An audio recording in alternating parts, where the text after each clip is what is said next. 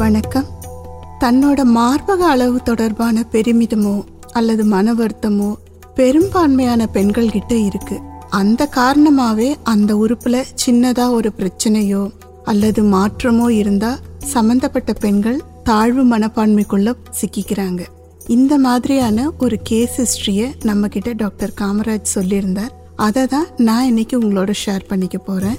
மார்பக அளவு காரணமா மட்டுமில்லைங்க. மார்பக வடிவத்தில் ஏற்படுற வித்தியாசம் காரணமாகவும் பல பெண்கள் வருத்தப்பட்டுட்டு இருக்காங்க மார்பகம் சிறுசா இருக்குது அப்படின்ற பிரச்சனையோட வர்றவங்களுக்கு மார்பக அளவுக்கும் திருமண வாழ்க்கை அப்புறம் குழந்தைக்கு பால் ஊட்டுறதுக்கும் எந்த சம்பந்தமும் இல்லை அப்படின்னு கவுன்சிலிங் கொடுத்து அனுப்பிடுவேன்.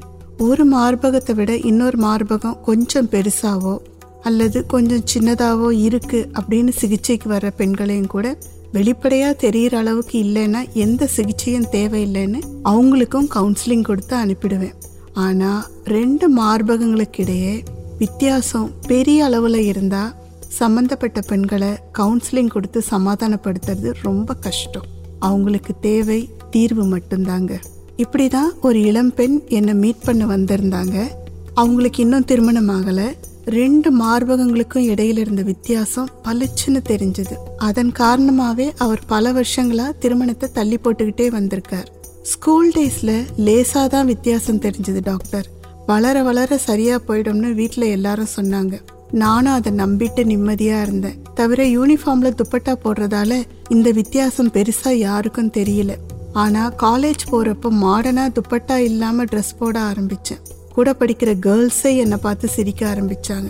அப்பதான் என்னோட பிரஸ்ட் வித்தியாசம் ரொம்ப வெளிப்படையா தெரியுதுங்கிறது எனக்கு புரிஞ்சுது. அன்னைக்கு காலேஜ் பாத்ரூம்குள்ள போய் வாய் விட்டு அழுதேன் டாக்டர் அதுக்கப்புறம் ஷால் இல்லாம நான் ட்ரெஸ் பண்றதே இல்லை. இப்போ நான் ஒர்க் பண்ணிட்டு இருக்கேன் எப்போவாவது புடவை கட்டணும்னாலே பயம் வந்துடுது.